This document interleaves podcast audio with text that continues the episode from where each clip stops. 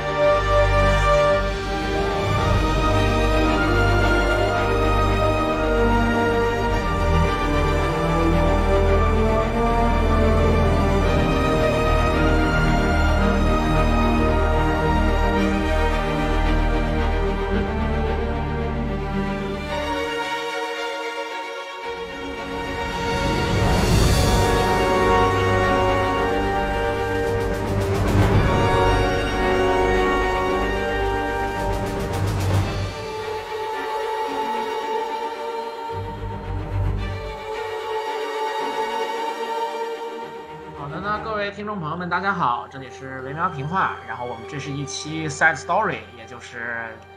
那个中中文怎么说来着？就是一起番外，没错性。故事，嗯，sex story，哎对嗯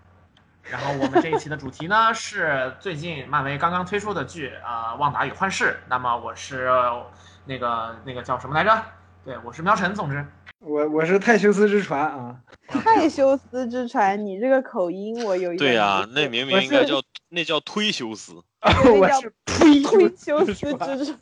斯之船，之船，我是推修斯之船，就是冯巩的儿子叫冯特豪，老 贼推，那个推。 大家好，我是没有看过《旺达与幻视》，只打过《旺达与巨像》的林子。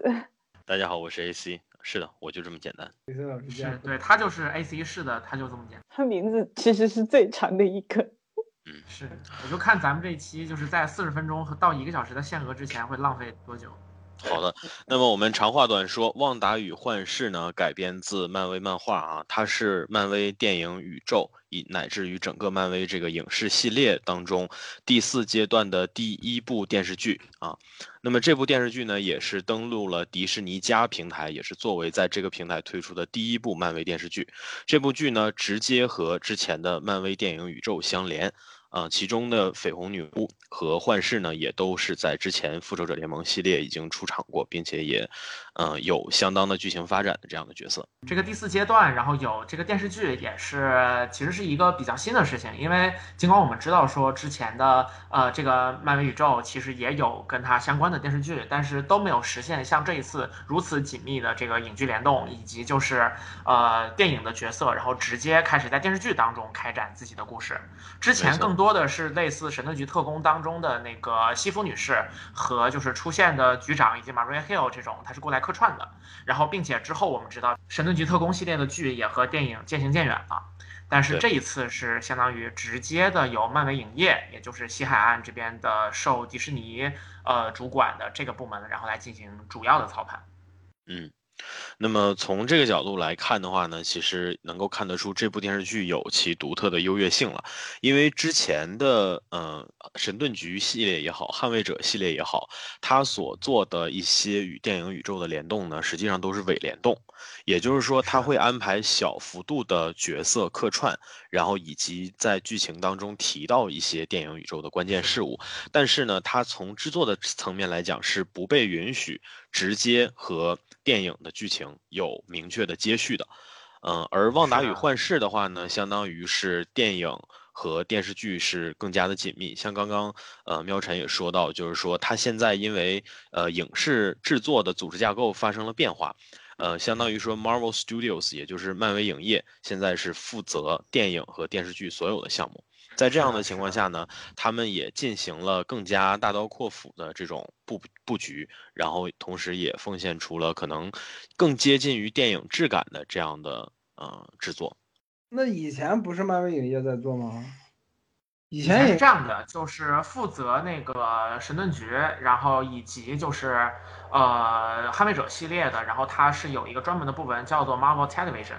然后这边的那个老大其实更多的是东海岸的漫画部门，然后也就是如果大家有关注前几年的漫威影业一些相关的东西的话，应该知道有一个东西叫做就是漫画的创意委员会，然后他们是会审漫威的所有的剧本的，但是在第二阶段左右开始，因为他们是并不并不赞同美国队长三使用近乎大半的复仇者联盟成员，然后在呃那部电影也就是一六年左右，然后两两边就是东海岸的那个属于漫威的漫画的创作方和西海岸的漫威影业，其实就产生了比较大的分歧。在一六年之后，然后凯文·费奇就逐渐获得了比之前大很多的这种权利，然后那个相应的就是本来由东海岸的电视部门负责的电视剧的前途也就变得越发的不明朗，是的，然后最这终这就是全部被取消了。这不是漫画里面就是复仇者的剧情吗？分分出一个什么分部，什么哎，东西复仇者，然后就大战什么的，乱七八糟的。是吧 所以说，所以说这个现实有的时候亦是戏哈，呃，哎我觉得相比之下的话呢，现在的剧可能会更加的没有阻碍，体现在哪儿呢？就是说，呃，因为凯文·费奇获得更多权利的同时，其实也伴随着漫威各种各样外售版权的回归，也就是说，是的啊相当于漫威现在此时此刻的漫威是拥有比以往任何时候都要史无前例的巨量的 IP。那么在这种是的情况下，我非常们也庞知大的道，资源。对，我们也知道，其实他们在去年的迪士尼呃 D 二三上面也公布了不计其数的影视计划哈、啊其中电视剧这一块的话呢，除了《旺达与幻视》啊率先登场的以外呢，还有接下来在下周。呃，即将要播出的《猎鹰与冬兵》，然后还有我们正在这个拍摄和制作当中的《洛基》呀，然后包括像这个《鹰眼》，呃，然后还有《女浩克》和《月奇》这样的剧，当然了，是的还有一些项目呢，他们可能还没有开始就是完整的拍摄，但是也已经有眉目了。比如说像涉及到斯克鲁人的秘密入侵，还有装甲战争这两嗯部剧的话呢，其实也相当于是我们史无前例的漫威第一次使用漫画中的大事件，然后来作为电视剧的正式的名称。我就想看复仇者大战 X 战警。然后《S 战警》什么时候会出来？现在是那个一点儿影儿都没有的一个事对情，所以说大概可以，我我觉得哪怕有的，应该也是四年以后的事情，也就是差不多二零二五年之后，也是许的会有一些相关的计划。嗯，没错嗯，这个里后面呃其实就涉及到说，嗯，漫威在一个阶段结束为止，它最核心的那几部电影的剧情，实际上对于整个漫威的这个他们搭建起来的这个体系都是有很大的影响的。而至于说像之前的这种影响，其实是由复联为首的这个系列。创造出来的。那么接下来，如果他想要做变种人的话呢，也需要在等待这个之前的影响逐渐的消退以后，再把同样量级的东西搬出来，才能够相当于说复刻当时的这种，呃，影响对规划。我觉得得从这一点上来说，也是足以证明说，漫威影影业所获得的，就是通过这个叫做 Infinity Franchise，也就是 MCU 的前三个阶段所创造的这一系列的商业电影，以及创造出来的故事，实际上达到了一个前无古人的成功，史无前例的成功。没然错，后在现在这个阶段，然后他们应该往什么方向去发展？漫画世界进行故事创作的模式是否值得借鉴？这些其实都是并没有准确答案的，是需要的靠后人一步一步的去趟。对然后就是在在这个阶段下，我们可以看到的新的尝试，一个就是呃影剧联动的这种在之前进行尝试，但是由于呃人人事相关的问题而失败了的一些尝试，开始重新的被捡起来，呃。然后另外一个就是我们可以看到说，就刚刚 A C 有提到的《命运入侵》和《装甲战争》，这是漫威首次就是用大事件来命名，然后同时他抛弃了之前的就是用人物。呃，用这些主要角色来给这个故事来命名的嗯等一下，方等式一，下，等一下，你应该说准确点，应该说是电影剧集用大事件。啊、是的，但是我们并不确定说那个就是电电影后面会不会出现类似的。没有，呃，之实际前上有像之前电影已经出现过了，内战那些都已经用过了，啊、那个不啊，是是是，不过那个是副标题嘛。对，所就所以我的是意思是就是准确一点，就是好的应好的该准确一点。呃，其实我们刚刚说了这么多相关的影视剧哈，我觉得这些剧集它所遵循的一个大的背景，其实更多就是无限战争产生的后续影响，包括像这个《旺达与幻视》这一部，其实这一部整体看下来，我们会发现它整个剧情的发源其实也不过就是无限战争当中出现的那些事情。嗯、一个非常关键的要素就是幻视啊，这位复仇者，然后在无限战争的时候呢，就不幸牺牲了。那么关于它的后续呢，其实在复联四里面也没有非常明确的交代，而是把它放到了后来的《旺达与幻视》，也就是现在我们看到的这部电视剧里。然后呃，那我那我那我说我想补充的点吧，然后呃两个，一个是呃想具体描述一下这个影剧联动跟之前的一些区别，呃可以可以举一些例子，比方说像是之前在那个神盾局特工这个系列当中，它实现的方式是什么呢？是派出电视剧当呃电影当中的一些节点性的角色，然后出来客串。比方说，像是神盾局特工的小队刚刚组建的时候，然后引导这个小队组建的是那个呃，我我们都知道的电影当中，就是就是一个已经牺牲的主要角色是 Coulson，然后除了这个 Coulson 特工之外呢，然后跟他一起行动的还有就是 Maria Hill，也是在复仇者联盟第一部就出现的一个比较主要的配角，然后他在美队二等等一些电影当中也出现过，然后对同时他也出现了阿斯加德线，也就是雷神那边的一个配角，就是 Lady Sif。然后他会，他在第一季跟第二季都都跟神盾局做了一定的互动，这是一种方式。另外一种就是捍卫者系列当中跟主线联动的方式，这个就更简单，它其实更多的就是通过台词和设定，然后去去跟这些事情套上。比方说，我们都知道夜魔侠居住的地方在纽约的西区，然后换句话说。他经历的就是他所处的城市是经历过《复仇者联盟一》当中的纽约大战的。那在这个故事当中，就是呃，夜魔侠所租住的那个地方是一个大平层，那个大平层就是因为纽约大战之后产生了纽约产生了巨大的这种房地产市场的变动，它得以以一个非常便宜的价格，然后去就是租住了一个实际上很舒适的一个平层。然后当然那还有其他的原因，就是因为旁边有非常严重的光污染，但是他是瞎子，他看不见，所以说不受这个影响。另外就是在那个黑帮的一些谈话当中，他们有提到的说，我们都是普通人，我们的世界当中不会出现穿着铠甲或者拿着盾牌或者拿着锤子的人。这很明显指的就是复仇者联盟的这几位巨头。这是一些之前的电视剧当中跟所谓主线联动的方式。实际上，他们都有自己很强的类型叙事，他们也不会讲更多跟跟所谓的 MCU 主线相关的东西。这是，呃，要补充第一点，举个例子，方便大家理解。然后另外一个想补充的点就是说，我们能看到的是，就是实际上漫威影业由于它获得了巨大的商业成功，然后在之前它的很多电影创作的模式其实是有是一定程度上受到好莱坞的传统创作的方式影响。比方说，以一个这种呃最关键的角色，然后这个角色是非常强的克里斯马型人格，然后用他的名字来命名，同时也用这个人物的影响力，去拉动这种票房，去形成粉丝效应。但是在漫威已经取得了成功之后，然后他的这种呃自己的成功、自己的影响力，就逐渐从他们手底下的人物逐渐转移成了他们这个出品方。这一点在第二阶段的银河护卫队获得空前成功的时候，其实就已经初步展现了一些头角，就是说漫威的品牌号召力已经超过了具体的角色，就导致他们直接拉出一只会说话的浣熊跟一只会说话的树，这个电影也能卖得非常好。尽管之后漫威仍然在用比较保守的方式不断的去推一些角色，但是很明显，在新的阶段里面，他们已经做好准备去进行更多的尝试。在这个过程当中，好莱坞，呃，一些比较传统的我们说行规也好，或者说是大家的思路也好，已经开始不再能够给他们提供指导作用了。当然，同样也不再束缚他们了。所以说，接下来的就是它会走向何方，其实还是挺让人期待的。但是我们要从他的作品当中判断说他们究竟是大刀阔斧还是小心翼翼，呃，实际上这一点的判断并不是非常让我们乐观吧。这样我们就可以继续往下说了。 Together we will be. Do do do do do do do. Your when I saw you that I'd never be the same. Oh, it's you,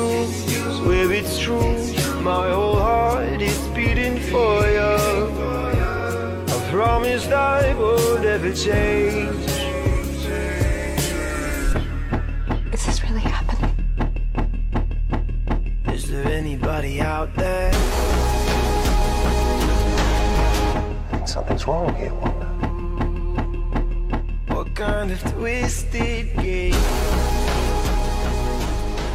Lost in a field. 好，那就是那我们说回这部剧，呃，实实在在的具体的一些内容吧哈。首先的话呢，这部剧其实，在很多的评价里面，我听到最多的就是说，漫威终于开始标新立异了，啊、或者说终于开始玩创意了。其实我看完整部剧以后，我在想，大家会有这种感觉的最集中的点在哪儿呢？其实就是，嗯，我觉得这部剧在比较外化的这些东西上体现的还是很明显的。比如说，它整体其实是一个情景喜剧主题的这样的东西。如果说完全没有对之前完全没有过任何认知基础的观众来看这部电视剧的话，第一瞬间会有一种自己在看那种呃年代情景剧的这种错觉，因为它基本上前面一到七集左右吧，都是按照这样的套路在做的。而且对很奇妙的是，它在这几部就是这几集当中，分别的相当于是直接致敬了美国电视的黄金时代，一直到现在的几个不同年代拥有非常鲜明特征的不同类型的情景喜剧。从最早的那种黑白的对话的电视剧，然后会配上那种罐头笑声，一直到最后的一个是非常明显的借，就是就是戏仿了那个我我们都很喜欢的情景喜剧《摩登家庭》。然后他分别选取了几个非常有代表性的和特征非常明显的剧，然后去仿照他们的形式进行创作，然后整体上来讲，那个就是体验是非常好的。是的，呃，有关于这部剧具体致敬了哪些内容呢？其实现在我也看到已经有很多的营销号在分享类似的文章。呃，我看到最靠谱的一篇是来自外网 Collider 写的哈，这篇文章里面其实是有很详细的列举，就是说《旺达与幻视》的每一集几乎是严格的对应着这个美国情景剧时代的演进，从最早的第一集其实对应到五十年代早期的这种，呃。这这种就是有点类似于像嗯带点这种荒诞搞笑元素的这样的黑白剧，对，然就后是呢《家有仙妻》的那种感觉。对，然后到这个后面一九六五 Mary 年 Poppins 左右到七零年左右的《I Dream of Jenny》，嗯，然后再到后面这个画面转成彩色以后，其实就是七十年代以后的呃电视剧了。所以说，嗯，实际上包括到后期，它还会致敬到新世纪的，比如说像那个，猫的家庭嘛，对对对对对他，不是装的。说到这儿，我想起来前两天我在微博上看，就是汪大那个演员嗯，接受奥美啊，对，奥妹接受那个美国一个脱口秀的采访，那个叫什么？我我想不起来了，就反正是鸡那鸡毛还是肥伦还是？肥伦，嗯，肥伦是吗？反正就是也是玩了一下这个梗，就是奥奥妹呃就一开始出来的一一开始出来的，包括那个片头，还有主持人跟奥妹那个状态，都是三四五十年代的那个脱口秀的那个节目的样子。然后过一会儿，奥妹奥妹说：“不要这样。”你是在逃避你自己，你以为还能回到以前过去以前就疫情之前的样子？不要这样。然后那个主持人懵了，然后就开始转场，然后就跑到下一个年代了。 就他们还玩了一下这个，就是，对，嗯，相 S 当 N L 于是其把实就经常玩这这种这种感觉的，所以说，实际上它相当于是在情景喜剧的这么一个，呃，会会让人有观感上有浮夸或者是有歧义的这样的框架里面讲旺达与幻视的日常故事。呃，实际上我觉得这部分内容处理的还是挺大胆的，就是说他敢于把这样的东西作为这部剧的开场，而且这并不是一个让嗯多数的观众都非常习惯的呃叙事方式。所以说，有一些不明就里的观众，甚至说看到前面两集的时候，观感会非常难受，甚至会有弃剧的冲动。还好吧。这真个可真能是因人而异。就是如果说你之前看过的东西不是特别多，然后或者说你对你看的东西有很强的期待，就是你需要知道你要看的是个什么东西，那可能就是你会因为这种意外而不想继续看下去。这确实存在于很多的对轻度观众当我中。我我在想的是，嗯真真真的有人会因为前面那两集的形式就不看了吗？因为肯定会的。就是这个地方其实还也是涉及到，这个地方是就涉及到一个问题，就是你们永远不要觉得这部剧做出来就是只服务于你知道的那些人。他每做一部新的作品，每做一部全新的作品，它都是有相应的政治任务的，只是说这个政治任务是轻或者是重，他一定要开拓新的粉丝，不管是多还是少。嗯因为这是他每做一部作品，从商业层面来讲都必须要有的，呃，都必须要有的一种任务，你可以说是。嗯所以说，我觉得，呃，可能大家给予这部剧的评价当中，说它，呃，勇于挑战或者说勇于创新的点，就体现在这儿。就是说，它的这种形式虽然可能因人而异，但是确实非常的鲜明，而且是属于这种一开场就生生的砸在你脸上的这样的感觉。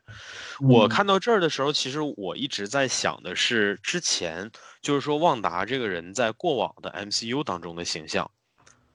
他在过往 MCU 当中的形象和这部片子开始的时候反差是非常巨大的。如果说你回顾一下他呃历史上，就是说在这个电影当中每次出现的时候，他的定位，然后以及他的一些表现，包括他整个人体现出的个性和特质。所以说，其实这部剧你可以说它一开始其实开了非常迷惑的一个开头，就是说它让那种你有既定印象的角色以完全。嗯，差异化特别大，甚至你可以说，其实我就说旺达在电影里面什么时候这样浮夸过，对吧？他从来就没有以这样的形式去讲话，反而我觉得，呃，开篇的这个旺达更接近奥妹本人在生活当中给人的那种印象。是就是我看前两集，我才慢慢 get 到，就是奥妹这个演员的她的美在哪儿，就是 因为我以前欧不咋妹看是特别可爱的一个小姑娘，然后呃呃，在她之前的就是我，因为我也看过一些她演的其他的东西，我觉得她会，她有一些很，很她有一个很奇妙的特点是，她会用一些非常可爱和女性化的一些小的反应，然后去给这个角色当下的状态，然后那些部分都特别特别可爱。嗯，我以前看以前的，不管是呃复复联二还是后来的美队三，就是还有包括复联三四，就是我一直没法 get 奥妹她这个角色美在哪儿。就是旺达与幻视，反正前两集看下来，慢慢觉得啊，这个还挺好看的，就是很好看。对对对，那么实际上，这部电影除了呃这个它呈现出来的这种从形式上给你呈现出的特质以外呢，还有一个很重要的吸引大家的因素，就是说这部电影首先它是嗯、呃基本上算可以算是漫威影业在二零二零年至今第一部问世的新作品。对，所以嗯哼说呢，它实际上会被赋予相当高的期待。就像我刚刚说，为什么有些人看到前面整段都是情景喜剧，他会失望，就是因为他们看这个片子之前，其实脑海里面构想了无数的这部电影可能发生的事情，以及它会对未来的布局有哪些具体的实践。所以说，从这个角度上来讲的话，这部剧是一个没有人知道谜底的、充满了猜测的这么一一一个故事。而这种感觉呢，伴随着这个情景喜剧的这种呈现形式，然后也相当于是说，让大家怀着各种各样的期待和猜测，然后看完了整个剧。但是呢，很遗憾的是，这部剧最终给出来的，嗯、实际上呢，我觉得就是说，对于布局有用的输出并没有很多，而且相当于说粉丝的很多的这种臆想也好，猜测，都只是单纯的 幻想。就导演就说了因嘛为，导演就说了，呃，有人问这个为什么最后没有什么一个大反派，导演就说了，悲伤就是最大的反派， 人家就是想讲一个这么个故事， 你可以这么说，但但是是从粉丝角度上来说，就是你你们这就是六粉啊，就是而且我们现在在聊这个剧，是在这个剧已经播出完成之后，我们现在已经可以连续是看九集的内容了，然后所有的内容是一气呵成的。但是在它实际播出的时候，播出的时间是横跨了将近两个月的时间。那在这个过程当中，每个星期你在等待新的情报出来，你在看有没有提到新的事情。然后在这个过程当中呢，观众一开始看到的是，呃，关于这个就是就是旺达与幻视，然后他们两个人一起生活。可是我们都知道，幻视在之前的电影当中已经死掉了。然后他们两个人突然生活在了一个地方，然后而且还是以一个看起来非常早的，像是六十年代左右的生活方式在过日子。然后大家其实很多疑惑，但是这个剧呢就慢慢悠悠的，他也不跟你讲说究竟是发生了怎么回事儿。然后在后面呢，突然旁隔壁的一个黑人女邻居，然后跟他提说你的你你的哥哥 Petro 是不是被奥创杀的？然后观众跟那个旺达一样，突然听到了自己熟悉的名词，然后大家都有很大的反应，结果突然这个人就被旺达给给给给给给打出了这个这个城市。然后这一段的那种心理上的控，就是操控，对观众心理的操控，其实做的是很好的。是的，是的然后唯一的这问就题是就在于说，我们过等了一个多月之后，最终等来那个结果，跟这个悬念的给我们的感觉实在是没有办法匹配。这就是看连载的时候跟你看一完整看一部作品的那个感觉是完全不一样。是的，是的，是的嗯，呃，看就是无论是漫画还是小说连载，这种对断章是有， 甚至是有专门的学问的，就是怎么样把这个悬念最大化。悬念是很好的东西，它让你期待接下来的发展，我但是接下来的发展如果匹配不了你期待，就会很糟糕。我反而能接受他们最后这个处理，我觉得他们最后这个处理就可以了。他们最后的这个处理，实际上就是非常安全的处理。对，一就很是安全一是很安全，二是就是这一一整部剧九集电九集电电电视剧看下来，其实就是完整了汪完完整了汪大这个人物的形象嘛。我觉得从这个角角度上来说，其实这部剧是成功的。这一点我反而会持不同的态度，我嗯反而觉得这部剧对于旺达的形象塑造没有起到任何正面的作用。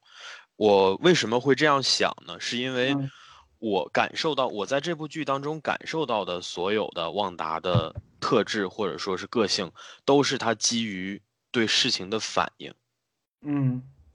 对嗯具体的特定的事情的反应，他在这种反应或者在这种高压之下产生的一切的情绪，我觉嗯得实对际很上多东跟西他是应激的，对这些东西和他真正的人格和他真正的那种个性、那种魅力，其实没有任何的联系。我反而觉得旺达让我感觉比较突出的，呃，是在内战里面，就是说内战里面他和，呃，寡妇他哎嗯们在一起合作时候的那种，就是那种状态，然后以及说他独处一室，然后幻视过来找他的时候，他那种相对比较自然的状态。我觉得那些小细节其实反而是对他的形象、对他本格的人格的那种塑造是有非常积极的作用的。而这一步让我感受到的就是旺达一直处在这种压迫之下、巨大的压力之下，而这可种是状你态下其实他是很痛苦的。可是你要想啊，这部这部电视剧是在什么时候发生的？是在复仇者联盟无是在无无限战争之后啊，就是旺达失去了自自己与在这个世界上最最爱的这个人，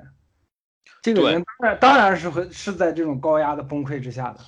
对，所以说我的意思就是，这样状态下，就是他的故事固然也可以做得非常的这我个出色，嗯但是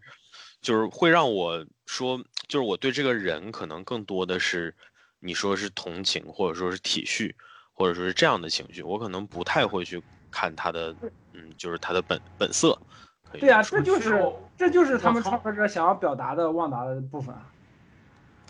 那我从我的角度去做一些补充吧，就是我我是比较赞同 AC 的这个呃判断的，然后但是嗯我的出发点或者说我的观点可能不完全一致哈，我的想法是这样子的，就是说呃现在的 M 无论是 MCU 还是 MCU 衍生的所有作品，其实它的粉丝还是年轻人居多。那年轻人的就是这以及这些粉丝，然后他们思考问题会有一个比较主要的倾向，就是会比较感性。比方说，我们看了所有的这些，就是呃比较主流的评价，或者说是很多网上出现的这种评论的声音，大家说的最多是什么呢？是说一个是说发刀子，一个是说就是就是就是太太难受了，然后一个是说旺达太苦了，就是大家会更多的跟这个角色共情，然后把这个角色放置在一个被自己同情的呃就是这么一个位置当中。那这确实会是很多新的粉丝或者说大家比较年轻嘛，然后更关注这个方面的东西。但是如果说你有更多的生活经验，啊或者说是呃你你你看过更多这样的故事，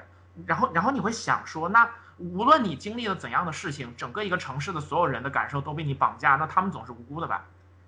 就是你随着你年纪的增长，或者说你对类似作品你看的越来越多，然后你的你你开始熟悉这种审美基调，在这基础之上，你可以做更多判断的时候，你会感觉到说，就是呃，大家都会经历各种各样的伤痛，但这个不是首先它不是你伤害其他人的理由，当然这个伤害可能有限哈、就是他他不是你这么做的理由，这是第一。第二就是英雄往往是承担自己的伤痛的同时，还要去帮助别人和拯救别人的东西。漫画和漫画和我们都比较喜欢的几部漫画电影当中的英雄是做到了这一点的，这个叫做什么呢？叫做跨越自己的伤痛。那呃，相比这一点来讲，就是在这个故事当中的旺达，其实他对于痛苦，他更多的就是像 A C 刚说的，他是在承受，他是一个被动的接收所有事情的状态，而对于整个事态的控制，以及知道怎么回事儿之后，然后他怎么样把局势重新掌握在自己手里面，这个部分是比较少的。那基于这样的一个基础，我们可以得出的判断就是，这个旺达他呃不是很成熟，同时也不太能够把握局势。没从错这，一点上来讲，当然这没有问题，但是就是比方说我们看到 MCU 的故事当中，从复联二之后到美队三，他其实已经在复仇者呃当中经一一直在经受训练，他在学着去做一个更好的英雄。那我觉得是在这一点上，呃，他理应做的比这部剧当中的反应要更好。哎呀，你们你们对旺达要求太高了，你们不是在要求旺达，你们是在要求他成为一个美国队长，你呃，们我我觉得成为绯红绯红不女不不，连老师，你听我说哈，就是我其实并没有要求他做到那种程度。刚刚提的这些，我其其实我刚刚说的那些是说基于我个人对这个角色的，嗯、喜爱与否，我来嗯说的那些点。其实我并不是很，我我说实话，就是说他绑架了一个镇的人，然后营造那样一种幻象来满足自己内心的空缺，我并不觉得很意外。因为如果说我们回顾以往的漫画的话，我们会发现，其实旺他达更过分，啊在对他在各种各样的故事里，这个定位它是永恒的。他一直以来都是那个最不稳定的因素，而且就是说，其实 M 皇室我们就不用提了，你包括像 S 战警、大战复联，你刚刚提到的，其实它嗯也是矛盾中心之一。嗯他的对能力、他的力量，然后包括编剧一如既往的愿意给他施加的这样的设定，其实和他在这部电影当中所处的那种处境是完全一致的。嗯而这个也是为什么我说，就是看这部剧的时候，可能不太能感受得到人物本色的那种快感，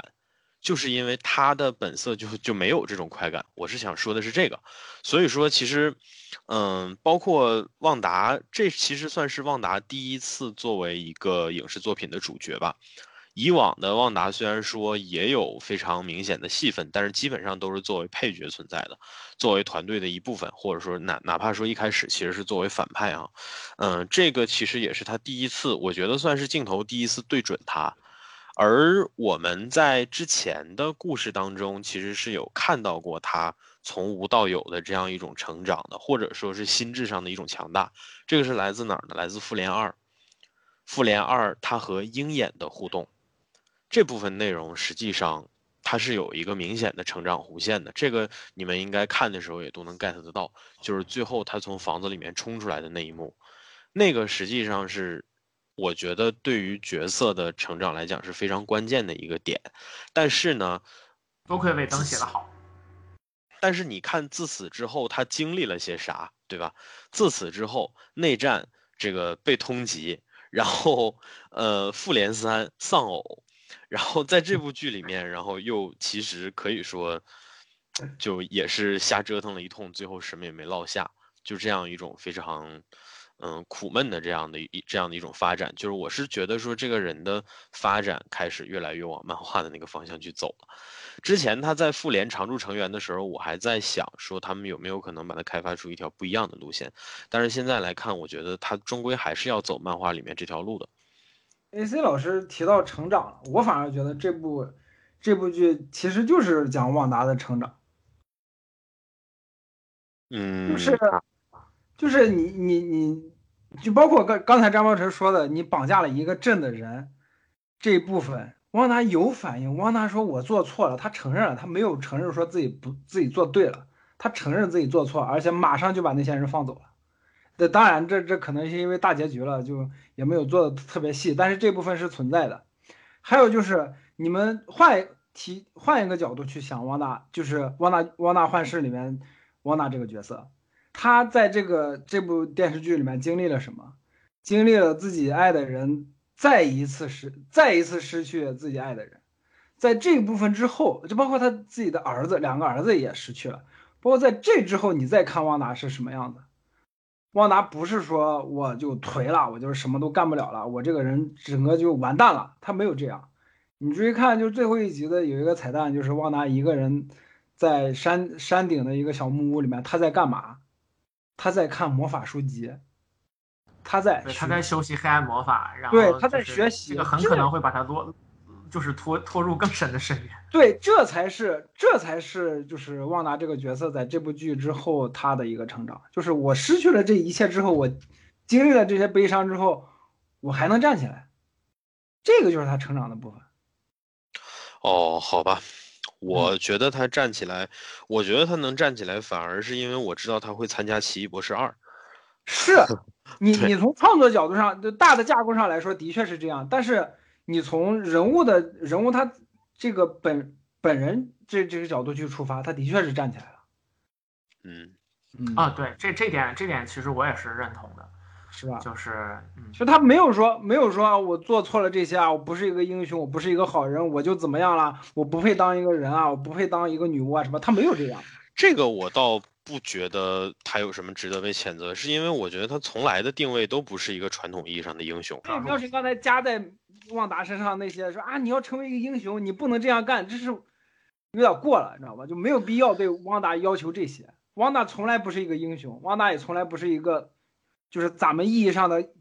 道德高尚的好人，就不要这样。行吧，那我们哎接下也来不来也看不一是说下不要这样吧，就汪达不是一个这样，你汪达不是美国队长，他也不是那个惊奇队长，他就是汪达而已。行吧，那我们接嗯下来来看一下这个真正意义上的好人，好吧？我们看一下另外一位主角，也就是 对，所除谓了的不是人之外，就是就是对，我们看一下二憋区同志幻视啊，幻视呢，其实我觉得，嗯、这个其实说到这儿的话，我觉得也涉及到两个人的定位了。就是我在这部剧，其实我就特别喜欢讲定位这件事儿，是因为幻视的定位其实自始至终也是非常不典型的，而且你甚至可以说它是不很明确的，我觉得。尤其是在复联二结束之后，甚至给我一种就是他已经失掉了自己的有效定位的这么一种感觉。我不知道你们会不会有类似的感觉？我我我我的感觉是这样哈，就是这一点上我跟你的观点倒不太一样。我觉得是幻视这个人物，呃，非常的好，以至于说就是其实大家或者说后面的编剧不是很清楚应该往什么方向来写这个人物，因为他跟漫画当中的设定是有非常巨大的区别的。我们都知道，漫画当中的幻视是来自初代霹雳火那个就是叫 Human Torch 的那个身体。然后后面装入了属于自己的程序，但是那个奥创纪元一呃不对，我我应该说复联二，复联二当中的幻视，它的诞生是来有哪些东西呢？它有 Tony 和 Banner，然后去研究那个身体的技术，然后 Jar 以 Jarvis 的程序，然后作为那个底子，然后他的那个身体是通过震惊，然后跟赵博士的那个再生箱造出来的肉体。然后奥创的意识也有一部分在里面，然后同时又加上了作为无限宝石之一的心灵原石，同时他在出生的时候是雷神给他灌注的能量，他相当于是集合了所有的这样的一些东西，所以说他是 Jarvis，他又不仅仅是 Jarvis。那对我我我特地在提纲里面写了这么一句，就是说，呃，就是他在出现的时候，别人问他是谁，然后他说我不是奥创，我也不是 Jarvis，然后他说我就是我，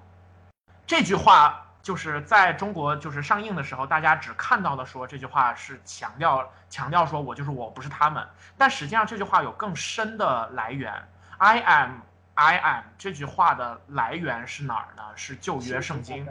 谁这么自报过家门呢？是耶和华。人们不知道上帝名讳的时候，然后犹太老头摩西问上帝的名字，然后上帝的回答是“我就是我”。这句台词是很直接的从圣经当中拿过来的。然后，如果大家重新回去去看《复仇者联盟二》这部电影，会发现奥创所使用的所有的 reference 基本上都来自圣经。他说人类需要进化，然后女巫问他如果不进化怎么样，然后他说你去问诺亚，就是诺亚方舟的那个诺亚。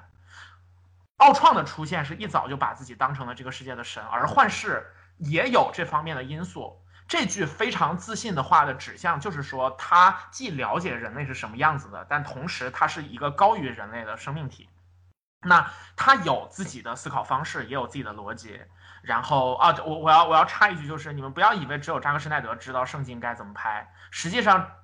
真正有文化的导演会在这种台词当中用这样的信息来交代角色的方式，而不是一定得拍恶魔从天上来啊什么什么之类的东西。只是说，多数的中国人对这种文文本没有基本的感知能力，所以说不知道尾灯在这个地方有文化而已。对我这段就是这插这这这段给就掐插完了了不收录回来。总之，幻视就是这样的一个角色。然后，其实他在《复仇者联盟二》当中的很多行为，以及最后一刻跟奥创的对话，他说人类很奇怪，就是他们想控制自己控制不了的东西，但他们的退场也不失优雅。这些东西都意味着幻视是一个寿命比人类久，他知晓人类的过往和过往和未来，但是同时他又充满好奇的看待人类未来命运的这样的一个角色。但是这样的角色面对一些很具体的方式，比方说索科维亚法案，然后他会给什么样的反应？然后面对整个世界的人有一半要消失了，他会有什么样的反应？这个其实不是那么好写的。所以说，就导致说在 MCU 的电影当中，幻视这个角色的连续性其实没有那么强，没不错同的编剧没有办法把一些共同的特质给这个人给给这个，相当于是呃呃 MCU 原创的角色给体现出来，然后他比较。所以说，他比较核心的息肉就全靠这部电视剧，然后来讲，并且这部电视剧给他写成什么样，他基本就是什么样。是的，呃而这且就是这这就看出来，就是把漫画的创作模式引入到电影、引入到影视行业以后，会产生什么弊端？就是对，是是有好隐患的。嗯，对漫我画长期连载的那个导致的各种的剧情 bug，还有不同的编剧、不停不同的画师赋予的同一个人物不同的样子，在电影在影视里面也完美的复复刻了这个 bug，就是你尾灯写了这么好的一个角色，到后面就没人能接上了。嗯所以说罗素兄弟你们不配，好吧？谁都配，就你们不配。喵晨不是会骂吗？我也会骂。呃，我就还是这个有意思。对这话就是还有，就跟其实我说的一样其实其实，我觉得就是说，幻视是一个极其有分量的角色。概括起来来讲的话，就是刚刚我们说的这些无数的无数，其实都注定了说，如果你在未来的呃任何的故事里面，如果要加入幻视，你都必须给它相当量的这种塑造。但是很遗憾的是，除了《复联二》以外，没有一部作品做到了这个。而看这部电视剧的时候，看前几集的时候，我基本上其实已经绝望了。我觉得是说这个系列也做不出太高的东西，但是反而呢是看到最后一集，就是说两个幻师对垒的时候，哎呃，他们之间的那种反应，以及他们交流的，哪怕就是说非常具体的这些东西，反而给了我相当的惊喜感。就是我会觉得说，嗯，编剧为他设计的这些反应、这些台词，然后包括呃给他安排的未来，其实都是在他参参考了非常严格的参考了这个角色的呃创作初衷之后才做出来的。嗯。而讽刺的点也在这儿，就是说最后一集的这段真正拔高的东西，反而是被大家吐槽比较多的，说这是嘴遁取胜。 真哎的，我我看就到烦死“嘴遁”这个词儿了，我操！是妈的那这是些人是看东西看都是啥？我对操！就是该还是要。但是这个地方，我觉得理性分析的话，就是说，因为幻视，呃，嘴遁这个词最初其实我觉得应该是来自于日漫的哈，就是看日漫的这部分中国粉丝可能会这样去讲，因为有一些日漫的主角会用嘴把对方说服，然后让本来可能会发生的非常精彩的战斗就这么结束了。然后“嘴遁”这个词实际上是一种贬义，也是一种吐槽，它是来源于说观众对于这个情节发展的不满，以及对于这个刺激感的缺失，然后而产生的一种负面情绪。但是呢，这个东西是有一个前提，就是说嘴遁这招儿可不可以用，应不应该用。古有诸葛亮舌战群儒，对吧？那今为什么不能有这个呃幻视大谈这个希腊圣经呢？对吧？所以说，实际上我觉得是这样，就是因为幻视这个角色，他本身就不是一个很恋战的角色。就像我们在谈定位的时候谈过的，他是一个新生儿，他是这个世界乃至这个文明的新生儿，他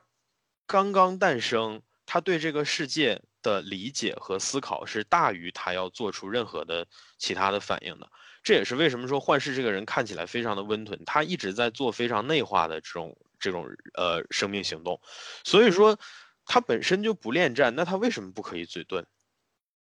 是的，对啊，而且且再加上就是幻视和白幻视，就是他们自己本身作为人工智能，然后去理解世界和理解自己，这实际上是非常具有戏剧张力的，很对值得探讨的东西。而且还有一个点就是幻视这个人物的，咱就说具体的设计，就是他的具体的设计也不适合打得太嗯凶。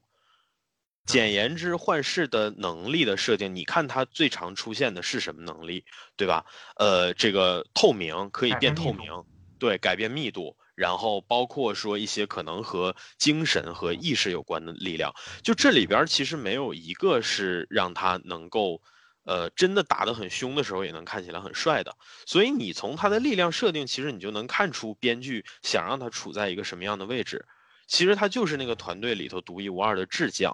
那智将面临冲突的时候，更何况也不是完全没打，对吧？前面也打了，前面在西井镇半空中打了那么久，最后他们来到一个图书馆，象征着知识和文明的地方。就这样的话，我我们还要放火烧书吗？没有必要吧，对吧？所以说，我觉得最后这个段落其实给的非常高明。这样两个个体，这样两个几乎是拥有同样宿命的个体，然后用最适合自己的方式解开了这个结，而且也相当于给了这个角色一个最终的出路。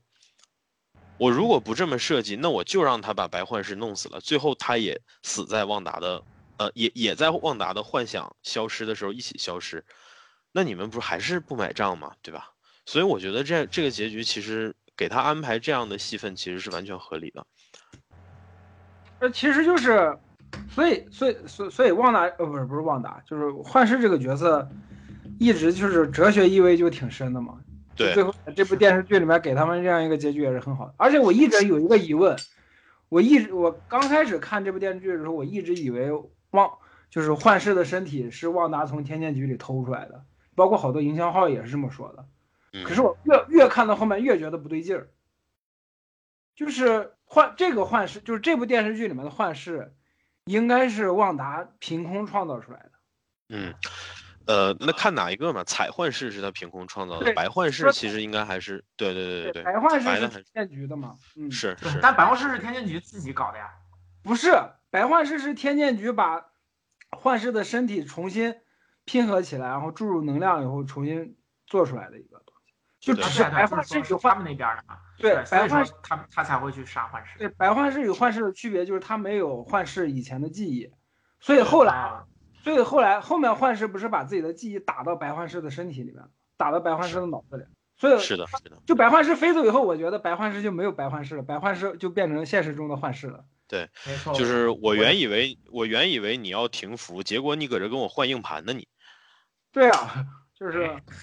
是正正是正是如此。那所以那这说就引出一个问题：那如果白幻视变成了幻视，那汪达会不会跟白幻视变成的幻视再产再产生情感？嗯，我觉那得这这就看是你你你觉得就是，如果你有一个克隆人，然后同时这个克隆人，然后他也获得了你的记忆，那你跟他之间的区别是什么呢？这本身对也是很值得探讨的。对啊，对这就是一个很值得探讨的问题啊。但所以电我视想说，所以我想妙说，啊其实就是围绕幻视这个人物在这一部剧里面产生的一切的这种发展，也都伴随着非常强的思辨意味。所以说这一点来讲，我觉得幻视做得非常好。嗯甚至我觉得这部剧给幻视的这呃寥寥无几的戏份反而都很精髓。我觉得这个剧对幻视其实是好的，反而对旺达是有点亏欠的，会给我这样的感觉。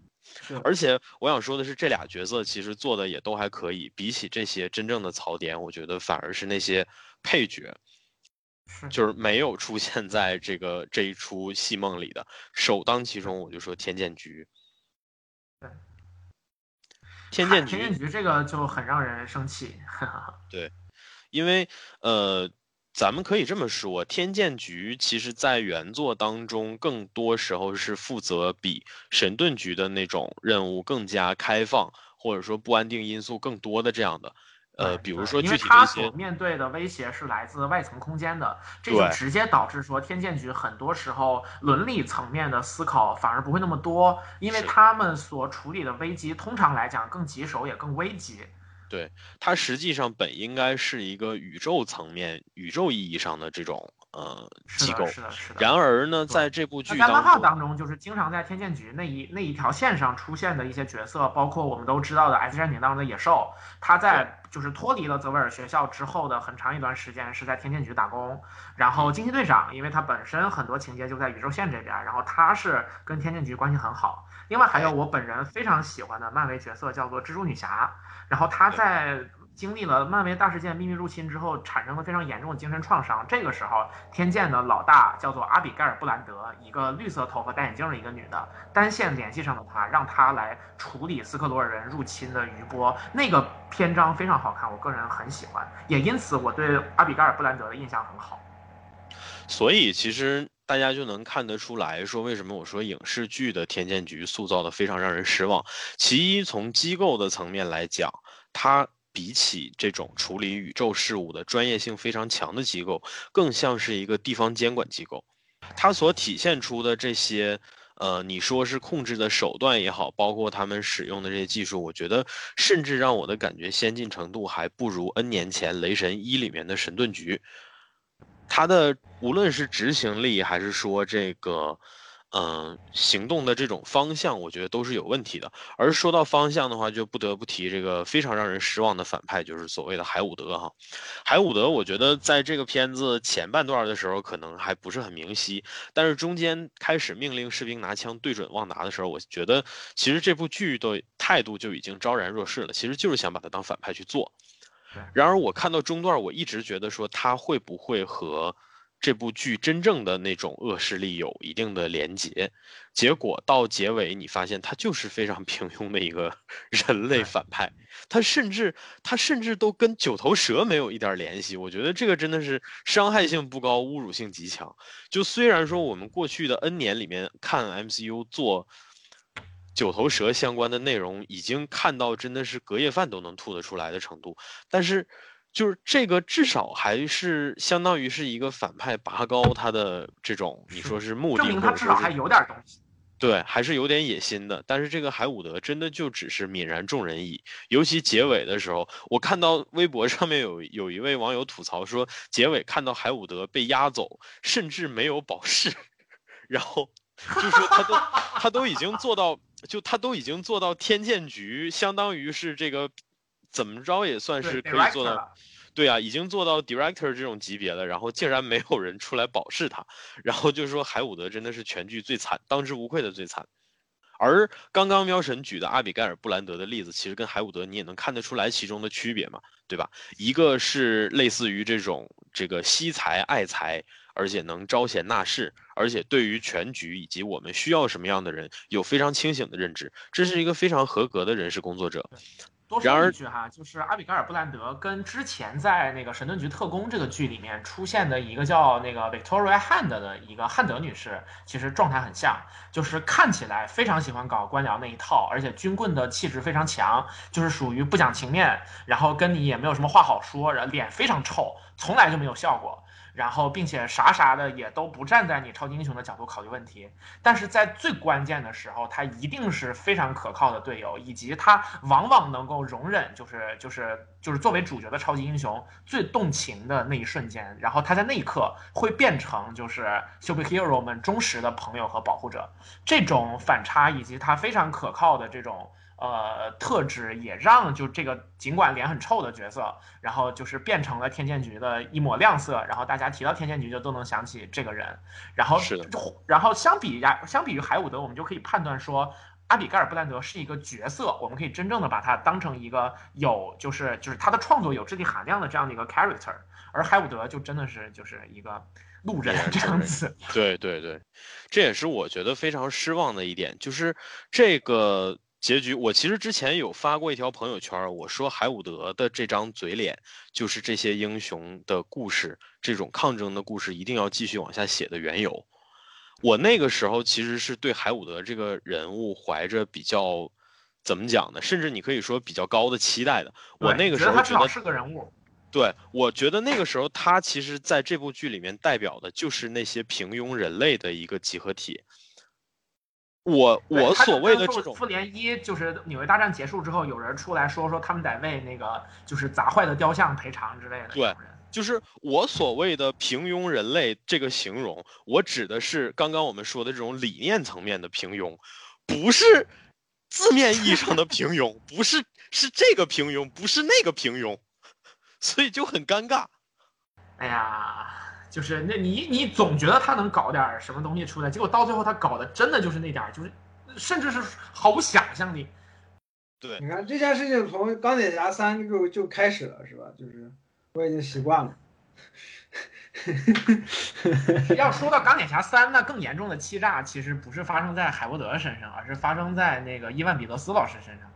嗯，对，所以这个地方其实也涉及到说，嗯，就是我们就轮番开土吧，好吧？呃，嘿这好些的好配的，那太爽这了。些，对，就是这部剧叫《旺达与幻视》，是真的不亏，真的就是《旺达与幻视》，因为其他角色多多少少都有点问题。这个伊万彼得斯老师出演快银，基本上可以算是这部剧在舆论层面上能有的最大的爆点了。我觉得，甚至于说比那些具体的这个剧要往什么方向走，然后其他角色的结局是什么样，这些其实我觉得，呃，非粉丝层面的人关注的都很少。但是呢，这个《X 战警》版的快银一出现，就哪怕没是错浅层粉丝都能够感受到一丝惊喜的意味，没因为错它的出现，再结合上现在《X 战警》的版权已经回归，其实代表着更强的可能性，代表着说未来我们很有可能很快就要把《X 战警》引入进来，我们甚至会搞多元宇宙。这我个们是是几十亿的大单子，就没是错你单从就是经济层面上来讲，都是非常可观的一个巨大的消息。结果这个他们事没有情搞，对这个事情，不仅会为演员提供相当量的重新就业的机会，而且也可以，甚至可以作为漫威宇宙未来延续下去的一个契机。是对结但果，最简单来讲，故事肯定会非常精彩嘛。结果，在这部剧的第八集最后一还是第最后一集，最对后一基集本他上就是们告诉你，这个人叫翁叫的什么 Love Ralph， Ralph Ralph Bonner， Ralph Boner。对，对他特地强调了，说是 Bonner 不是 Bonner，不是那个就是硬了的人，然后他不是气硬了人的人。对，然后他气人的点在哪儿呢？就是尽管他已经 Ralph Boner 了，泯然众人矣了，然而他那副瘫在那儿打游戏的状态，跟当年《X 战警：未来昔日》里面快银第一次登场的时候那个游戏宅的状态也是一样的。对啊，也你就是你们说干嘛呢？我操！这个事儿实际上就是把这个角色以及他所有的设定甩在你的脸上，恶心你。就是我们知道你在想什么，我就等你破防。我就我就可可烦他们这一点了，我操！对，就是我我看到的最最呃恶心的评价说，你哪怕把这个伊万老师版的快银塑造成一个反派也好，你哪怕让他再死一次也好， 然而 就直接这样平庸的一种收场，就是这个事儿哈，我觉得其实充分印证了一个就是然后伤我害我性我，我可以再补充一个，就是说这个当他在第五集还是第六第五集的结尾，然后这个脸出现的时候，大家期待有多大呢？就是大家因因为当时这个剧是每个星期才能出下一集，那一个星期全世界几乎所有的漫威粉都是就是抓耳挠腮、抓心挠肺。他们就很想知道这个人究竟是谁。然后，甚至我在网上看到有人扒细节扒到了这个程度，就是说，呃，他在迪士尼家的那个平台播放的时候，然后会有，因为因为这所有的现在这种流媒体的平台会有这种无障碍引导。如果说是有这个呃视觉上的障碍的一些人，然后他会有一些语音来跟你描述发生了什么。在伊万彼得斯的脸出现的时候，然后当时出现的引导的语音是这样说的：说打开门出现的人是《X 战警》系列电影当中的快银扮演者。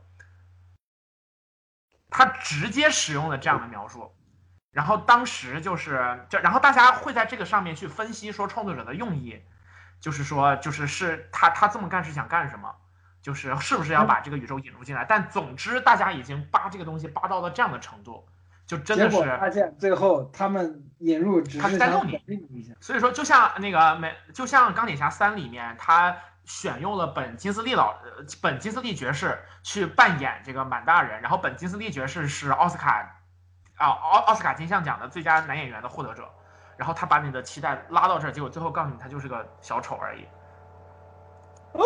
哦，我不是满大人，我只是被他雇来当演员的啊！我走了，啊，这个东西真好吃。我然后突然跟你吼哦嘞哦嘞哦嘞哦嘞，对，就是我觉得这个事儿的恶劣程度可能更高，因为满大人，你如果强行要给他解释的话，你可以说他是在讽刺荒诞主义和这个戏剧层面的一些东西。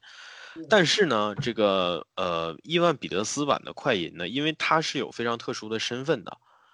他之前是另外一个系列的人物，而且是非常抢眼的一个人物，所以说他的出现，其实我觉得稍有常识的人，也恰恰是这部电视剧应该要取悦的那帮人都会去往就是桥梁的这种方向去考虑，而不会考虑说，不会想到漫威这么没有下限，因为曾经的漫威这些彩蛋都是事出有因的，所以说我觉得，我觉得这件事儿恶劣在哪儿呢？就是它其实是一个态度问题。就是说以前这样的事儿我可以做，但我选择不做，而现在这样的事儿会越来越多。就是你像其他的那种作品，他会恶心你，但他不会溜你。对对，对他不会，他不会告诉你说，艾伦，艾伦最后会灭灭世，艾伦最后他妈的天下无敌，呃，爱爱霸天什么的，到最后是说的，画到艾伦死了。漫威 做这件事真的太恶心了。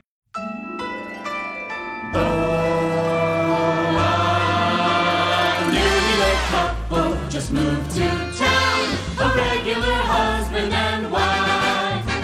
who left the big city to find a quiet life. One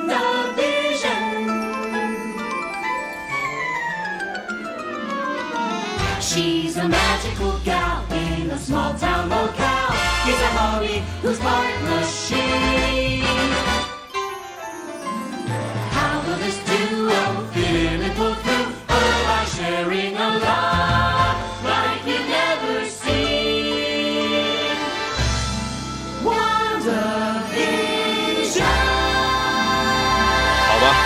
我们说完了这个刻意遛粉儿的这种大牌角色，我们就再来说一个实实在在是英雄，但是却没有太多人在意的哈。这个也是贯穿整部剧的一个清醒角色，就是莫妮卡·朗博。对，她在漫画当中呢叫做光谱啊，代号叫光谱，她是一个呃，也是一个宇宙型的、能量型的这样的英雄，但是她基本上长期处在复联二线、三线的位置，不太有是机会参与到那些对大事件当中。呃，像这样的角色，在漫画当中一般扮演什么角色呢？一个是在大事件这种大家一起拍集体照的时候充当打手角色，另外一个是在一些个人刊物当中去提供某一个比较主要的角色他的冒险的过程当中所需要的伙伴，或者说跟他有一些互动的这种角色。像这种角色在漫画当中更多以这种形象出现。对，而莫妮卡目前来讲，在这部剧当中的一些呃行为，包括她的走向，我觉得大体上其实能看出来她的功能性，她的功能性是非常强的。呃，首先的话呢，就是说有她在，其实和呃大家都知道她跟惊奇队长线是有联系的，她是惊奇队长好闺蜜的女儿，女嗯、儿所以说就是对说，这像个角色第一次出现其实是另外一个演员，也就是一个小女孩儿来演。同时，她第一次出现是在《惊奇队长》的电影里面，一部非常糟糕的电影。没错，而之后的话呢，就是和这部片子当中的一个彩蛋有关系哈。首先，他在片子里面觉醒了自己的能力，这个也就意味着他未来会被囊括到更多的事情当中，宇宙级的事情当中。而这个呃，结尾有一个彩蛋，就是说一位斯克鲁人，然后在他是面前露出了真面目。这个实际上可以想象，就是对应到后面《秘密入侵》的那部电视剧。嗯，这个其实还是挺挺重要的方向性的彩蛋。而莫妮卡·朗博作为这部剧当中自始至终都最清醒的一个角色，然后也作为未来很有可能贯穿其他系列的角色，其实她，我觉得她可能她的定位就是相当于当年的寇森一样，或者说是相当于，呃，神盾局的这个概念一样，就是它会贯穿在未来的每一部电视剧当中，或许它会作为一些电视剧当中关键的线索。这样的角色，其实在很多的系列都有，像电影包括电视剧的寇森，然后包括像捍卫者系列的呃护士，午夜护士姐姐就是呃克莱尔，他们其实对都是这样的角色。对，哎呀，然后其实说到莫妮卡·朗博这个角色，我另外还有一个比较想说的，就是像前面 A Z 所说的，她很明显在扮演一个。呃，比较清醒的，就是看着全局的角色。然后确实，她在其中，无论是她对于这个结界性质的判断也好，或者说是她对旺达的态度也好，都是在情节当中非常重要的推动力。但是有一个问题在于，我觉得他有点太站在旺达的这一边了。呃，就是中间有一些的，比方说跟旺达在海伍德面前的互动的台词，我那段还好。然后结尾就是在旺达已经幡然悔悟，然后并且准备离开的时候，他的那种“你快走，我在这儿收拾残残局”的那种呃态度，我觉得是有一点怎么讲呢？有点太过于亲近了。呃，嗯这不是一个站在他作为就是天剑局前局长的女儿，或者说是对正义执念感非常强的这样的人，然后会做出的一些反应。然后其实，呃，他为什么会做出这种反应呢？我的觉我觉得是因为。就是我们现在整体来讲，这种角色的塑造都有一点粉丝心太过重了，就是大家跟这种超级英雄之间的关系，相比于这种普通人和英雄的关系，更像是粉丝和爱豆之间的关系。这一对点让我个人觉得还是有一些不满的。另外，当然还有一个原因就是，我还挺在意这个镇子的 所有人的感受的。就是我们在这这个这个，我前面有聊到这一点，就是这个事儿在我这儿可能算是一个不大不小的障碍吧。对嗯，我觉得其实你刚刚说的这些，恰好能印证我前面说，就是它的功能性实在是太强了。它之所啊以是表的现是的出是的是，就是它面对旺达表现出这种异于常人的亲切感，甚至于说就是正常人不逻辑不会有的这种拥护感。我觉得本质上来讲，都是因为它的功能性太强，因为它在这部剧当中存在的意义就是要推动这个剧情往下走，推动里面和外面的联系和发展。所以说，呃，这种目的性，所以就使得说他会做出很多，嗯，就是被迫的这种选择。所以说你，你其实说难听一点，他就是工具人儿嘛，对吧？其实他就是一个工具人儿，而且工具性质是非常强的，尤其在后半段的时候。呃，我真正觉得尴尬，就是在他觉醒了自己力量，帮孩子挡枪的时候，因为那一段我可以理解他做这段的目的，但是说实话，我觉得他在这个节骨眼儿觉醒自己的能力，实在是有点看起来挺尴尬的，真的。而且对，这样的就是话，他强行了，就是需要的时候刚好就出现了。对，而且你会发现说这些，就我们刚刚说的这一切，其实对于这个角色的人格塑造啊什么的也没有任何的帮助。那从这个角度上来讲，我可以理解为说做角色的时候，那就是没有投入足够的精力给他们。当然了，如果说他以后能有另外的更多的戏份在其他剧里面，然后慢慢的凸显出自己的魅力来打我的脸，那我也是非常开心的。嗯，是的，所以说我们就只能说一句以观后效了。是的，那么除了这个看起来比较平平无奇的莫妮卡老师呢，我们还有一个初登场让人觉得非常惊艳、期待值拉满，但是最终呢也流于平庸的，就是我们所谓的阿加莎·奥勒浪老师没。错，对，Agatha Harkness，其实我觉得阿加莎是反派这件事儿，嗯，应该不太有疑义，或者说这件事儿其实是非常 predictable 的，就是说演员选的也很好，呃，凯瑟琳·哈恩这个人，他就是说的难听一点，这种狡猾奸佞的这种面相，就印在他的脸上，印在他那个大鼻子上，然后以及他而笑且起来，他的就是身材也是属于那种比较粗壮型的。我莫名有一个 association 啊，就是就是啊那个就是我我让我想到了《生化危机 Village》的那个 demo 里面，让大家印象都很深的那个夫人。啊、大就是姐姐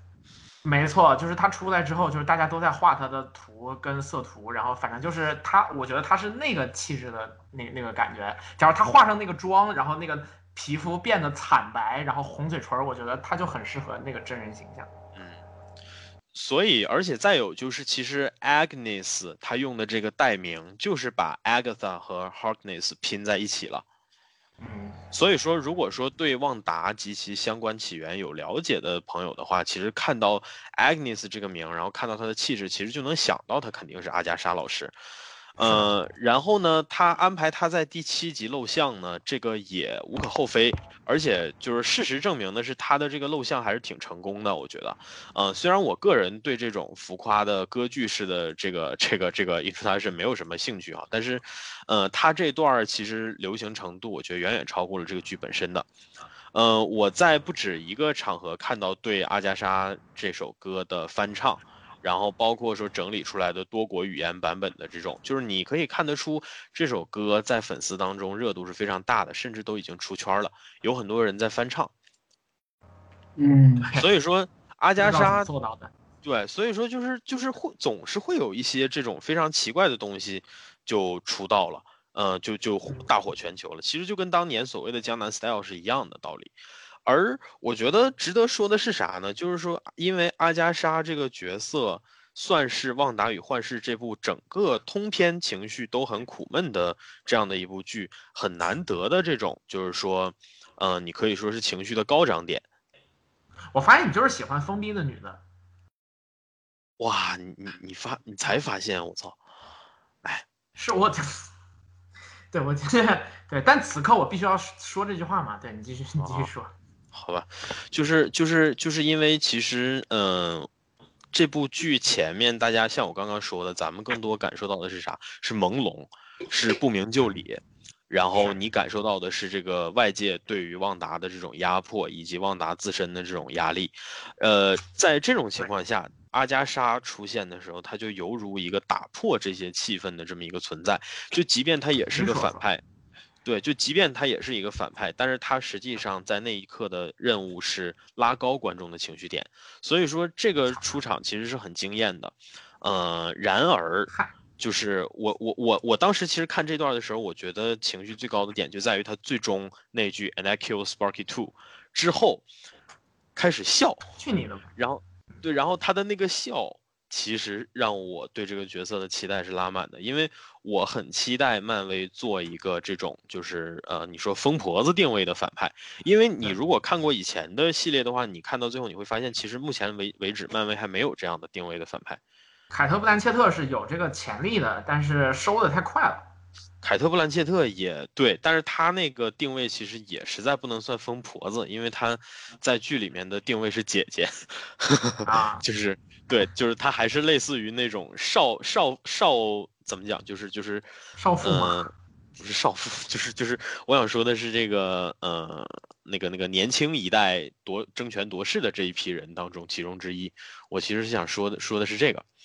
然后，嗯，阿加莎就给我一种漫威能做出一个全新的反派的这样的感觉。结果呢，接下来的第八集和第九集也是让我非常的失望，因为我发现他越来的越平庸，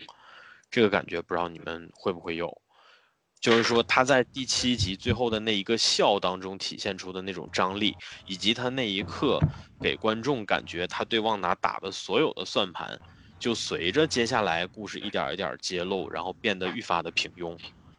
呃，如果说熟悉漫画的朋友们应该知道，其实阿加莎这个角色在漫画中的定位，她也不是非黑即白的，呃，她也曾经帮助过旺达，也照顾旺达，因为她作为旺达的导师嘛。但是她也有过比较呃黑的时刻，就是说她垂涎旺达的两个双胞胎儿子的时候。对所以说，实际上我前期的期待一直是他们会在这两个儿子当中做一点文章，因为毕竟这俩儿子算是他们这场梦里面创造出的唯一实体的东西了。对。然另外而，还有就是在那个，就是我们现在再去看这个故事，其实能看到它还是挺多的，是受了那个《幻视一家》的那个漫画的影响的。对然后在那个故事当中，其实那个阿加莎是一个还挺关键的角色，而且确实也是有危及到这个家生存的状况的。然嗯后所以说，其实怎么讲呢？如果你看过那个漫画的话，这个底其实不难猜。呃，然后接着刚刚 A C 说所提到的话来讲，就是在那个故事里面，其实幻视的两个孩子是受到了比较大的危险的，他是有是被的危及到的一些情况。所以这个实际上就是大家看这部剧时候所抱持的期待。这个问题，我觉得也不仅仅是阿加莎一个人了，就是你不管做任何的漫改类型的东西的时候，呃，或者说哪怕是说有原著参照的时候，你。如果想把改编做得出色，那么你一定不要把原著当中拉满大家期待值的，或者说原著当中能够刺激到大家的那部分东西拿掉。或者说你做的一定不要比那个低。这部剧对阿加莎的处理其实就是属于做低了，格局做小了。因为我们发现他只是垂涎那本书的时候，而且甚至于说他对那本书的力量以及那本书的运作机理都没有什么，呃，都没有什么概念，或者说他对旺达这个人也没有足够深刻的了解的时候，你就会有一种怅然若失的感觉，就是对，这你发人现也他不只是过一如个此常规的野心家，并且还是实际上并不非常厉害的那一种，没相比错于泽莫男爵是差很多的。对对对，他已经麻了，所以说，嗯，阿加莎最终的结局，在这部片子里，最终的结局就是被旺达变回了那个只能够以城市化表演，然后待在那样的一个幻境区域里面的一个人。呃，但是呢，在这个彩蛋结尾的时候，旺达听到了孩子的呼救嘛，所以说，呃，有粉丝猜测说这部分其实很可能就是阿加莎所为啊，很有可能说他逃出来，然后并且把旺达的孩子抓走了之类的。会有这样的，呃，这哦，个实这际个上也是有的，就是旺达的这个孩子，实际上相当于是掉了两集左右的一个悬念，从他露相一直到最后的决战，其实他孩子的安危我们是不知道的，也对所以说还算是有吧，算是有一点， 嗯，但是总的来讲，我觉得阿加莎这个角色，就是从她的定位，然后到她的表演，我觉得其实都，呃，包括演员的演技，其实我能看得出来，她就是在收着演。我看的时候，我脑子里面已经脑补出来了，这个编剧或者导演跟他说：“来来来，你悠着点演啊，这个角色没那么坏。” 我就脑补出了这样的场景。我我我我我现在有一种感觉，就是喵晨跟 AC 你们都对这个剧期待有点太高了，就是 喵晨哈期哈待哈哈哈。汪达变成美国队长那样的高大全的英雄形象，然后 AC 期待这个反派有多么牛逼，结果到最后都拉垮了，就是对对对对，确就实不要期待那么高，就真的就是没有没有没有，我我我期待倒不是这个方面，但是我确实期待，因为它前面，呃，我我觉得这个是我想补的一个评价吧，就是说，呃，它前面通过就是旺达和幻视住在一起的这个设定，以及就是它的这种形式上的戏仿，我对它的期待其实是比较类似大群。我希望它能成为一个，就是它的叙事，无论是风格还是所讲的东西，都比较怎么讲呢？independent 一点，就是它这个东西能够比较作者化一些。对但是事事实上证明，就是说在漫威宇宙当中，期待作者化是不是搞错了什么？对啊，就是喵晨的期待。待，其实也是我的期待，因为我很早的时候我就，呃，明白，就是说你要做出足够狠辣的反派，做出能让读者真正不寒而栗的反派，一定这个故事要相对的独立，尤其在这种大体系里，你看金并一车门一车门的取一下别人的人头，你会害对怕，但他实际然后上他腐蚀了一半儿的那个 FBI 特工，就对真的非常感谢。而这些东西你不能够放到漫威的电影当中，因为这种层面的黑暗是极具现实意义的，而这种东西不能够放在相信英雄的这样的作品当中。所以说，我觉得是在《美队三》里面，其实他们在尝试把一些现实逻辑往这个世界当中拉，但是最终呈现出来对的呀、感就也没做明白嘛。对，就确实是也那也过也家做家也没做最后变成了漫威英雄过家家，就是对，所以，对所以我我其实就是想说的，就是说你做这样的东西和那样的东西之间是有一个边界的。这个边界不仅仅是我们说呃具体的一些要素，其实跟你整个的风格的这种就是协调性也是有关系的。所以说，嗯，也许你可以说是我们期待太高了吧，但是就这部作品来讲，我觉得真心是除了幻视和旺达以外，其他的人物，嗯，没有能让我眼前一亮的这样的人物。嗯嗯，但好在就是旺达和幻视这两个角色都有非常强的个人魅力，然后演员演的也好，角色本身深度也够，然后最后两个人就是就是深情告白，然后告别的时候还是挺那那一幕还是非常非常动人的，必须要是的，就是因为那一幕幻视依然用的是 I am 什么什么，然后 I am 什么什么，用这样的近乎于诗一样的语言跟旺达做最后的告别。其实那段确实是，嗯，我觉得挺拍的挺浪漫的。然后，嗯呃，而且它整体的这种消逝的这个过程的这个呈现也被做的比较有美感，就是说它是周围的一切在一开始是以一种暴风席席卷一样的方式。从外往里推，那个部分其实你就能看出旺达的，因为因为这一切其实都是旺达自己在主控的，就是说他放弃了以后，这一切都在慢慢消退，而这一切最终消退到只剩下他和幻视站在那个小房间里面的时候，你就会发现他这个时候消失的方法跟之前不一样了，不再是像推土机一样哗整个都推掉了，而是说逐渐逐渐的一样一样东西，然后以四散的方式逐渐的散开，最后幻视的那张面庞定格在那儿，然后跟旺达的眼泪融为一体，融融为这个夜空中最亮的星啊，就是这样的场景，我觉得。嗯，多多少少还是会，还是能让人有一些感动的。就是说，尽管，嗯，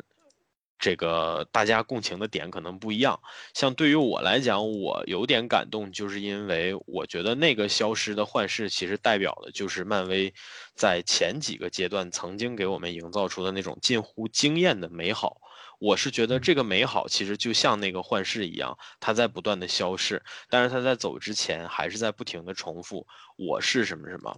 我是复联二当中鹰眼和女巫的谆谆教诲，我是最后托尼在无可奈何之下打响的那个响指，我是这些东西，啊嗯不要忘记我，因为说不准哪一天我还会以其他的形式再出现。所以说，基于这样的感觉吧，我觉得不能说完全没有感动，感动还是有一点的，但是对，而且假如说我们把这个观感重新调整到说，这其实就是旺达和和幻视的一次告别，或者说是如果说幻视还要给这个世界上再留下一些什么样的话，就是放到这个层面上来讲的话，我觉得这个呃完成的还是非常出色的，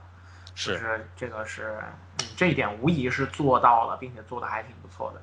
这种浪漫，我在上一次呃上一次看到过这种浪漫是在哪儿呢？是在《守望者》电视剧，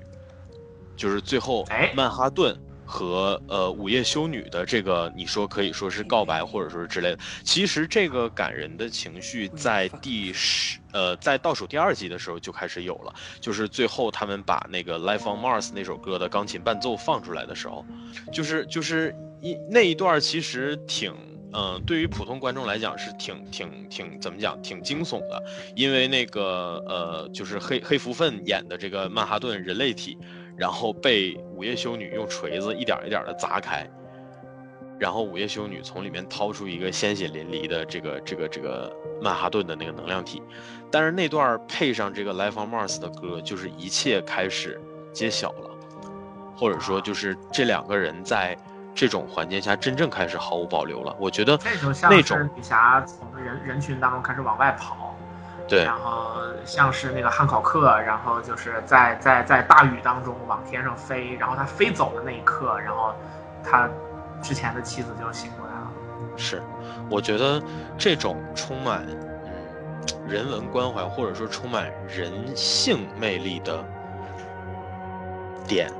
是真正能够源远流长的点。嗯其 实让我们看到了说，呃，无限战争之后的漫威宇宙，呃，会以什么样的形式再去讲接下来的故事，也算是让。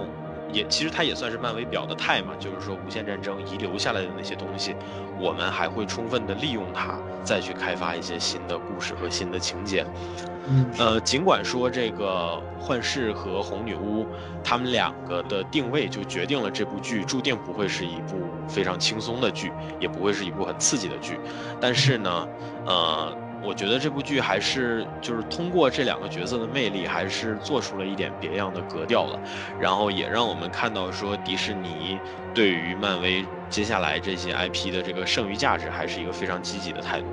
然后他也会积极而且地我觉得去他也取得了成功，也够了。因为这个剧其实在今年整个的这个就是一月到三月这个春季档的所有电视剧当中讨论度是最高的，然后同时也取得了非常好的，不仅是收视成绩，而且大家的赞誉也很多，所以我觉得还是挺成功的。整体上来讲，商业上的是成功是毋庸置疑的。在这样一个呃环境其实非常 恶劣的这样一一种一种大背景下吧对，我觉得这个形式无疑也是乐观的。就是说，即便以后这种 online show 会变成这些 IP 变现的一个主流方式，那么这部剧也向我们展示了说，漫威在这件事儿上是能够玩得转的。是的，然后另外就是他在这种特别的，就是表表现形式上，也至少体现了一点点说敢于向就是非非完全主流的叙事的这种呃一个挑战的这么一个态度吧。然后是这的不管怎么说是一个还不错的开端。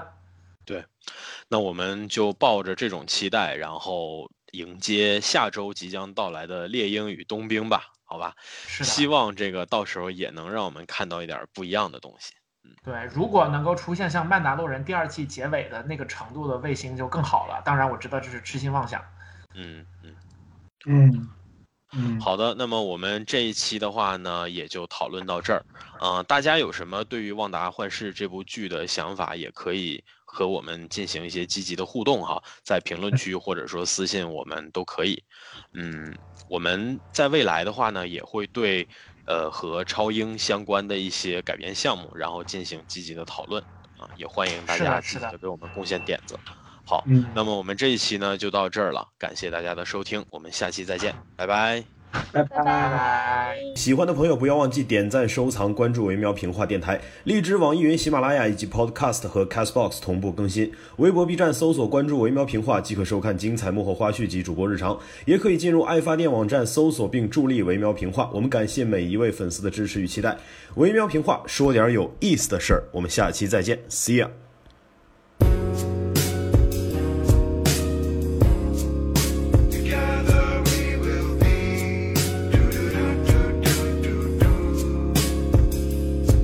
You're the one out of one. I knew right when I saw you that I'd never be the same. Oh, it's you, swear it's true. My whole heart is beating for you. I promised I would never change. Is this really happening? Is there anybody out there? Something's wrong here, Wanda. What kind of twisted game? Lost in a feeling, is this what you needed? Maybe we're all too late. I have everything under control. Don't be scared, no more tears. Baby, everything's okay when I hold you in my arms. Just ignore the noise. Know that we will be together. This will last until forever and ever and ever. All of this is for us. Is there anybody out there? What kind of twisted games do we play? Lost in a feeling, what do you believe in? Oh, maybe we're all too late. Ooh, maybe we're all too late. I swear.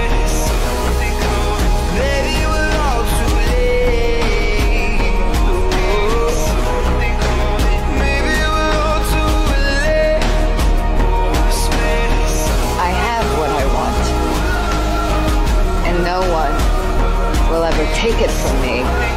again. We are an unusual couple, you know? Oh, I don't think that was ever in question.